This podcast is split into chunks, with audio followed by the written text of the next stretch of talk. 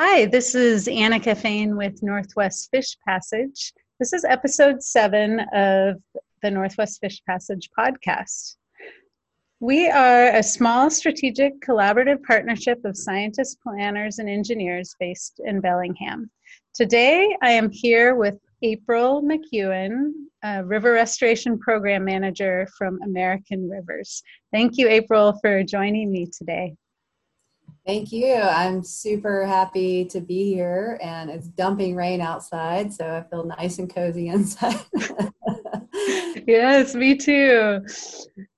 So, what motivated you to get involved in habitat restoration and dam removals in the first place? I'll just go back to how it really started um, because I think most careers you kind of grow and it changes throughout its trajectory. But you know, I grew up on a wild and scenic river called the Chattooga River in the Appalachian Mountains. Uh, it's in the southeast U.S. You know, the river. I was always drawn to the river. It had such a deep, peaceful wisdom, but radiated power. You know, in every way. Um, it was like a friend and a mother to me growing up. Um, but I love being on the river so much, and my neighbors provided me with the opportunity to learn how to kayak. So I was able to become immersed in the river. Besides the fact it was warm, warmer water, so you always swam in it and played in it. But the rest is really history. You know, since then I've really followed rivers, whether kayaking professionally or realizing I could go back to. I remember when I realized I could go back to grad school and major in rivers like and water resource management. From that you know I, I, started working as an environmental scientist and from that emerged you know sort of this trajectory towards project management and and basically making projects. I wanted projects to happen that were taken decades or had taken decades. I always asked why? Why does it need to take that long? Why can't we do it faster? And um, that sort of led me to project management and and drove motivated me to really get involved in river restoration. That's great. And you how many years have you been with american rivers? Oh, just over three. I started in july 2017 um, yeah they i was hired to man it so the project this project the middle fork nooksack project was eight months behind at that time on our timeline which was already aggressive um, and they hired me to also lead basically grow a dam removal program to lead um, dam removal efforts in the pacific northwest for the organization as well. Um, my position was funded with funding from the paul allen family foundation and that was primarily for uh, managing the middle fork nooksack project. Can you tell me about the American Rivers mission? The mission, it's actually short and sweet and simple. It is to protect and restore rivers. And, you know, there's different ways you can do that. So we have different programs. Um, so there's a side that really focuses on conservation and protection and, you know, fighting the policy battles and, and doing that work, fighting for wild and scenic recognition, designation um, for rivers and obviously trying to keep harmful things from happening. So there's been a lot of defense, obviously, you know, even the last four years. Um, and then the other side is restoring rivers. So, and the primary way of doing that is uh, by removing dams and also doing floodplain restoration projects, restoring floodplains or, or keeping them undeveloped. That's it in a nutshell to protect and restore rivers. So I know this year has, has been this summer it was a big summer for you with uh, the dam coming down, not only the Nooksack, but also, I believe, three in, in Oregon. So I'd love to hear about hear about your experience with these dam removals. Yeah, it, he, it's such an understatement of just, uh, it's just like everything happening at one time, and you feel like, you know, it's like hard to hold on to your hat, right? Like just the whole world shaking. It's like continuing on in the middle of an earthquake, you know, just stay on the highway. Um, but it was also with everything and so much happening, upheaval, it was nice to be able to just focus on like, okay, this is the culmination of three years of, of work and partner partnering and bringing uh, people together and things together and doing the work, putting in so much, you know, personal work and work as a team to make it happen so really, really exciting. So yes, the Middle Fork Nooksack River, which is in near Deming, Washington, above Bellingham, which I know you're listeners are probably really familiar with. And then there were three small dams in Oregon the North Fork Clatskanie, uh, Lower Bridgepoint Dam in the Rogue Basin, and then Kelly Creek Dam outside of Portland on Johnson Creek. And just really cool. I really love the small projects, really cool. But um, so I know you're really focused on the Middle Fork Nooksack project. So I, I can talk a little bit more about that, um, focus on that. But yeah, we finished up in water work this past summer. So the dam has been removed, the river channel restored, and fish can now volitionally migrate upstream after over 60 years of not being able to do so. That feels so huge. It feels huge. It's huge for the Nooksack tribe. Project also restored the river to free flowing and created so many community benefits, including the immense, you know, significant cultural benefits to the Nooksack tribe and, and Lummi Nation. Um, it increased the water supply reliability and flexibility for the city of Bellingham. And um, of course, there's all the fisheries benefits, you know, 16 miles for Chinook, up to 26 for bull trout and steelhead. In the WRIA 1 2005 salmon recovery plan was the number one recovery action for that population of Chinook. So, really significant increases expected in productivity over time. You know, it takes a while but I think overall the project is a great case study for how to increase, you know, the sustainability of how we benefit from the river while at the same time taking care of it and the wildlife that depend upon it. So, can you tell me more about the different partners involved?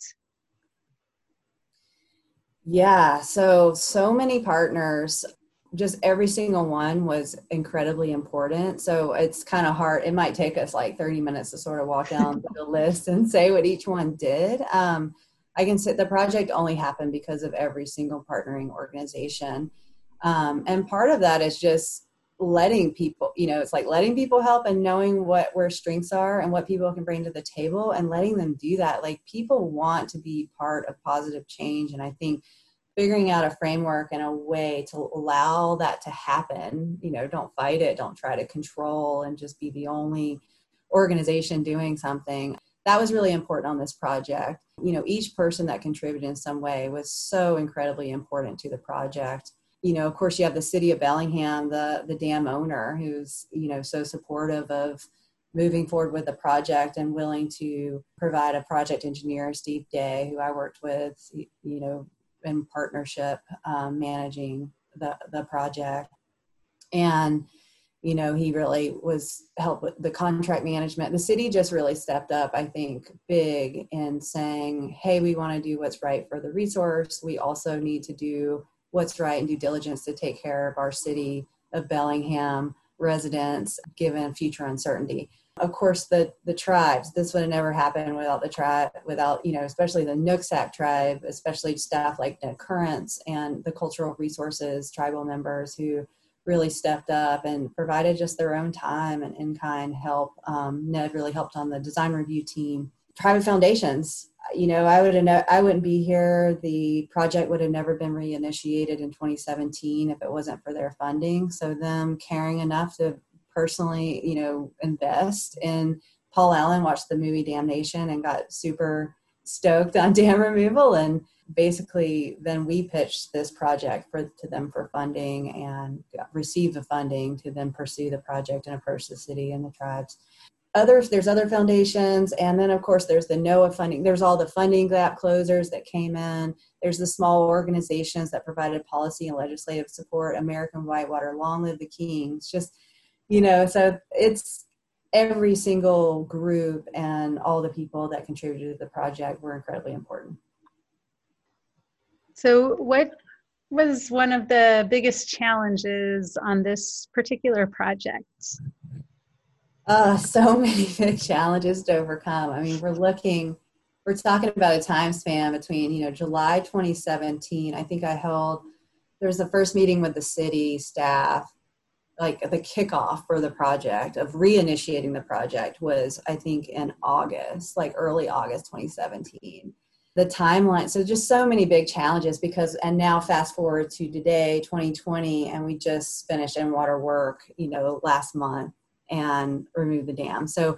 from early initi- project reinitiation to all the way through construction has happened in such a short amount of time So I'll start back with like our private foundation timeline required the project to be going to construction in 2019. And that was, you know, the barriers to getting there seem insurmountable. And many folks were just like, yeah, right, no way, you know, but what a great challenge. I mean, that's why I took the job. I was just like, okay, this is cool. How many challenges like this do you get? How many opportunities like that do you get in your lifetime to, you know, well, you could, you could either say like prove people wrong or just like you see how it can be done and believing in that and, and going for it.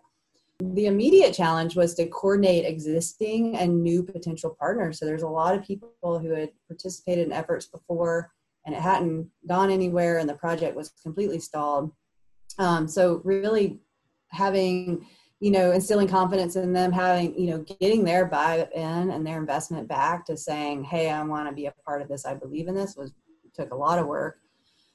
Um, and then there's all the new partners and cultivating them and navigating all that to doing all the design and permitting, the technical work, beginning with feasibility and alternatives analysis starting in January 2018.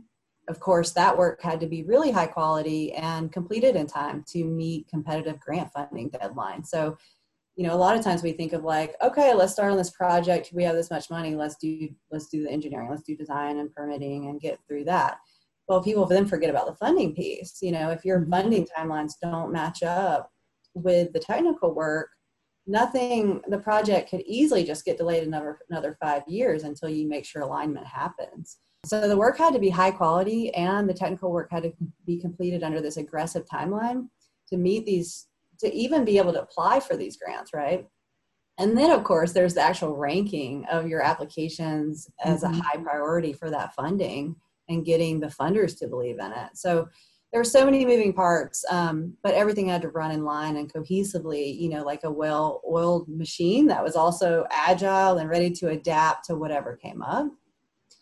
Um, we overcame those challenges, raising over $17 million in a year and a half. Wow. Um, just incredible, like, but really a lot, what really allowed us to succeed was building that life raft of people, those partnerships, and really the partners that allowed the project to weather you know the five week federal gov- government shutdown in the middle of us trying to secure our federal permits to go to construction as well as this global pandemic and social upheaval. I mean we are trying to go to construction and it was like we a pan you know global pandemic was dropped in our lap. So i mean it has been every single step of the way pedal to the metal believe in the outcome manage the project for the outcome. Don't, we will find a way to work through every single barrier, but just commit to the outcome. All of those challenges, though, you know, that's, those are the big successes, you know, um, as well. So I, I might have covered that next, your next question. Oh, that's good. Can you tell me about what monitoring is going to be happening in upcoming months and years? Yeah, so um, you know, it's the monitoring is challenging, but luckily, you know, the city has stepped up and committed to 10 years of effectiveness monitoring in terms of physical. So really evaluating the physical characteristics of the channel to see how the channel will evolve um, over a 10 year period. So that's that's really big. Um, and I worked with um, them on developing that monitoring plan and then a little bit of funding um, from NOAA actually, and then and then the city will be responsible for remaining monitoring in, in the following years. The uh, biological effectiveness monitoring, so really important to monitor fish populations. That's really challenging. You know, this is a really challenging site. It's located down a steep gorge um, in a really remote area. Um, it is basically this steep, you know, dangerous river. Um, so if you think about like snorkel surveys to collect your fisheries data, like that's not going to work here. You know, um, we can't just do snorkel surveys. So it's really challenging site to do biological monitoring. I actually, so NOAA has stepped up and provided significant funding for this initial effort. And our baseline, you know, was for not all species was zero, but for Chinook and you know the Anadromous species was zero because there really wasn't a way for fish to pass the dam previously. And so I'm actually meeting with the Nooksack tribe and Lummi Nation to talk about planning and the best uh, approach moving forward. And then you know I'll just kind of play the role as as sort of coordinating that so you know we can get that that process rolling and get those initial surveys and so they'll be set up for success for working with the fishery co-managers and, and managing down the road um, for the long term so will they have funding to do that for 10 years for the biological or is it just the physical yeah, so the city's taking care of the physical, and they have that commitment. Um, no, the the biological, you know, the um, there isn't, uh, you know, I, they have to prepare like escapement estimates for NOAA. So I know that the fishery co-managers, so the Lummi Nation, the the Nooksack Tribe, and WD, the Washington Department of Fish and Wildlife, they work together, and then you know they're able to, you know, usually I think get some funding to support their efforts to estimate escapement um, and i know i know NOAA is an important partner for them. So i expect NOAA maybe not in the same grant program as this initial funding which is the community restoration based program but i think you know some other NOAA avenues will probably be really essential for getting them the funding for monitoring. What are some of the other projects that you're currently working on or about to start working on yeah, you know, I'll talk about the one that's like really close to you um, and Bellingham. So I'm really excited about the Barrel Springs project. Um, I've, I've been working with Skagit County on that. Emily Duren, actually, who I think you interviewed recently, we met at a conference and she actually reached out. So that was just kind of cool how it all came together. But it's a small dam and there's two culverts on this private land. It's located on this spring, this freshwater spring called, you know, Beryl Springs and the Upper Samish River watershed. So it's a smaller project. We just started. Um, we just basically had a, have hired a consulting firm to begin the early design uh, work, but um, we still need a lot of funding for that project. But you know, it's a smaller project, and I think these smaller projects are such important ones. You know, they're cheaper, they can be done quickly, um, and they often provide really significant multiple benefits for fish and people as well. Um, this particular project restores cold water spring habitat, improves water quality, and helps all the fish species that live in that that area. But yeah, the project still needs funding for final design implementation. So if there's any potential donors out there listening, we want you as a partner. all right. Yeah, be sure to put that in the show notes. Yeah. what are you most hopeful about in upcoming years? I, I think what I'm most hopeful, what gives me hope is that there there is still hope. There's a lot of, re, you know, the the results of this summer provide hope. The fact that there seems to be the whole world is upside down, and all these things like like it's almost like hope is this flame that's sort of almost being, you know, at times feels like it's being stamped out, and like we can't we won't be able to rebond or come together to resolve some of these huge challenges facing us but yet like there's a lot of progress and and really cool things happening. I see people organizing and being more committed than ever to creating lasting change. That gives me hope. You know there's a lot of anger in different ways right now but i think if that anger can be turned to empathy and passionate commitment to positive outcomes no matter what the barriers are we will mm-hmm. have a much better future than our current trajectory you know, the time for each person to act and lead courageously with humble yet confident commitment is now. So that gives me hope. I think people are doing that. There's some people doing that. Yeah, I definitely agree. So, do you have any advice to young professionals who may want to do this as a career? Yes, I do. I, I do. Um, I am a young, you know, I'm, I'm 38 and I'm a woman, and that is, I'd say, rare in this industry, science and engineering, um, maybe project management, you know, being a leader of these bigger projects. So, you know, my advice was don't be afraid to apply everything you've learned in your life to your job. Um, don't be afraid to step outside the box someone drew for you, or even that your industry drew for you that said, this is how we do something um, draw from other industries and disciplines to come up with innovative solutions and to overcome the biggest barriers. You know, your age and your gender don't matter. You can and should lead. It doesn't matter you're the youngest person in the room or the only woman or the only whoever, it doesn't matter. um, the I think the greatest feats, you know, are achieved by average people that just won't give up and who look at failure as a necessary ingredient of success. So, just got to own it. You know, own own your skills and what you've been given, and um, there is no reward without risk. Thank you. So, what else about American Rivers can you tell me about your goals for the next five to 10 years in terms of number of dams that you want to remove?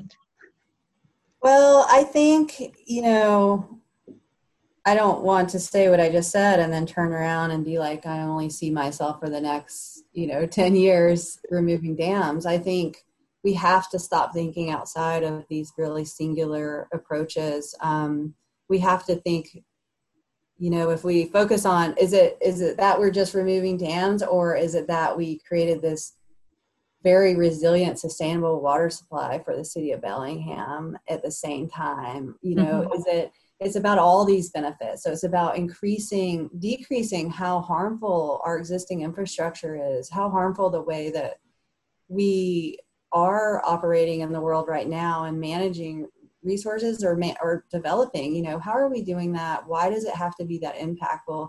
And challenging the norm saying it shouldn't have to be that we can't allow it to be that impactful and harmful. How are we going to do it better? So in the next two, 10 years i do see you know still removing dams and removing harmful infrastructure but really focusing on the positive. There's so many economic benefits of these projects. They're win-win you know socially environmentally economically and i think getting more people to understand that is a win-win-win and and wanting to participate in that is going to be really essential moving forward. I don't know i'm personally committed to the outcomes and the results and, and not in you know one one group um, or anything like that so i think it's going to be interesting there's a lot of uncertainty in the world i just I want to be able to weather the storms and, and try to do my part to make um, the world a better place.